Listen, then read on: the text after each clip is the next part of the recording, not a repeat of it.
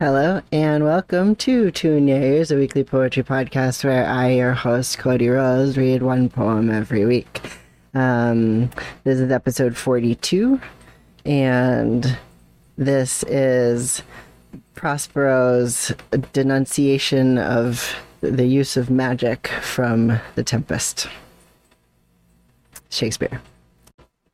Ye elves of hills, brooks, standing lakes, and groves, and ye that on the sands with printless foot do chase the ebbing Neptune, and do fly him. When he comes back, you demi puppets that by moonshine do the green sour ringlets make, whereof the ewe not bites, and you whose pastime is to make midnight mushrooms that rejoice to hear the solemn curfew, by whose aid, weak masters though ye be, I have bedimmed the noontide sun, called forth the mutinous winds, and twixt the green sea and the azured vault set roaring war.